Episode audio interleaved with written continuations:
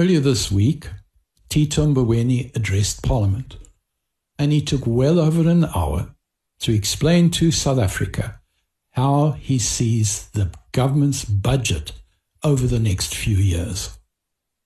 Now, the problem is that while he may make sense to people who work in the area of macroeconomics, it does not make sense to the rest of the world. So, what I've got to do is to put the budget in a nutshell. And I've only got a few minutes to do it. So, let's see how we go. Treasury summarized the budget, and I'm going to read directly so we get no mistakes. National Treasury says stabilizing debt and controlling the rise in borrowing costs will directly improve South Africa's attractiveness as an investment destination. So that's what he is trying to do. But the reality is that we are still this year spending 14.6% more than we're actually earning. And we're hoping in two years' time to cut that to 7.3%. Now, let's put that in language that everybody will understand. Assume that we're a, the country is a family. And this year, the country is earning, or the family is earning 100,000 rand. That's it. But we are spending 114,000 rand. And we're hoping in two years' time, if we still earn 100,000, to cut our expenditure to 107,000 rand. So we're still spending more than we're earning as a country. And Tito's only got five options, only five. If he's going to bridge that gap, SARS has got to bring in more money. And it can bring in more money by increasing taxes, or it can bring in money by being more efficient. Tito has chosen the route of efficiency. He says that SARS can become more efficient in collecting taxes, and next year is going to increase what it brings in by 5 billion rand without necessarily increasing taxes. So, in other words, they're going to get 5 billion rand more taxes by hitting people who are avoiding paying taxes right now. Now, that sounds like it's a promise that could be met, but my problem is in this particular tax year. SARS undercollected by 304 billion rand. So, how are they next year suddenly going to become efficient that they collect everything and have another 5 billion rands worth of collection of taxes? I'm not as convinced as Tito is that that's going to be possible. The second option could be that SARS is going to have the benefit of more people paying taxes. So that could be an option. But in the last couple of months, unemployment has risen by 2 million taxpayers. In other words, 2 million people who were employed at the beginning of January are now unemployed. And when I look at where the new employment is coming from, the president is talking about a couple of hundred thousand new jobs. And those jobs are going to go to people who are working on the side of the street, on the side of the roads, cleaning curbs and edges. Those are not careers that they're creating. These are temporary plaster. So two million people have lost their jobs, and we're going to replace that with 800 odd thousand temporary jobs. So the concept that suddenly the tax base is going to increase is nonsense. It's not going to happen. The third option government has is to make more debt. Well, they can't. We'd already junk status. That option, that door is not open. The other option government has is that it's going to cut costs. And that one, they are going to go on. At this point, of every hundred rand that people earn in South Africa, government directly spends 36 rand. So government as a single employer spends 36% of everything that we earn in South Africa.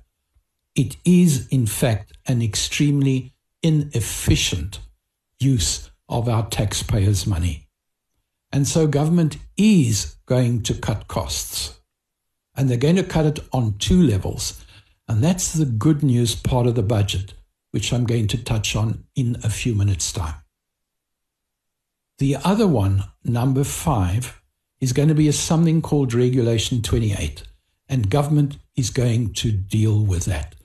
Regulation 28 is a regulation which tells pension funds and provident funds how they've got to invest your pension and my pension.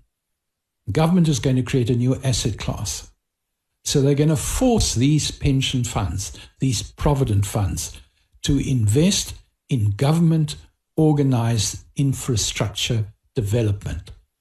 Now, my problem and your problem is the government has shown itself incapable of working efficiently with other people's money. And at this point, about 2.5% of your and my pension goes into infrastructure. Government is going to propose that that be increased to 10%. And if they succeed in that, then about 750 billion of your and my pension money will then be used as investment in South Africa.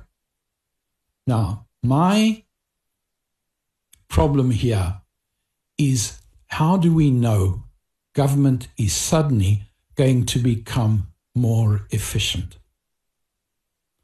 So let's then come to the issue. Is this budget good news or is it bad news? I say that this attempt at a budget is good news. And let me try and explain why. The first is we have a president who understands that we can't go on the way we were. He actually understands that. We now have somebody in the presidency who does understand.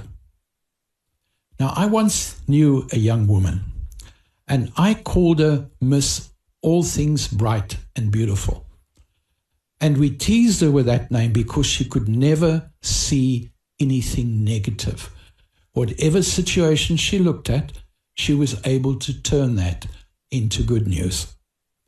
So let's see where we have good news in South Africa today that we didn't have a year ago.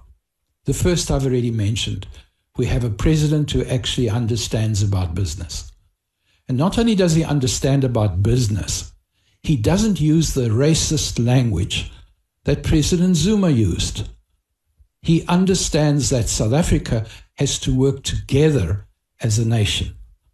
And it's a relief that we finally have somebody who is able to look at the economy in that particular light. So, where else is good news? Well, in their arrests. The highest ranking police officer ever to be arrested was arrested a few days ago. 23 more police officers, not juniors, officers joined soon afterwards because they were selling weapons illegally. In September 2020, we saw the first arrest as a result of the Zondo Commission. Have you seen how many dozens have been arrested since September? In other words, in the last two months? There are significant changes in the way we are dealing with corruption in South Africa. Do you remember during the Gupta years when the banks tried to close the Gupta accounts? They were hauled before Parliament they had to explain all kinds of things.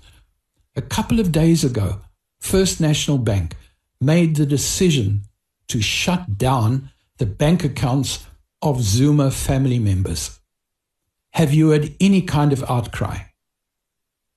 They've just accepted that the days when they, banks could be hauled before Parliament for sticking to law are long gone. For me, that's progress. It means that democracy has become strengthened.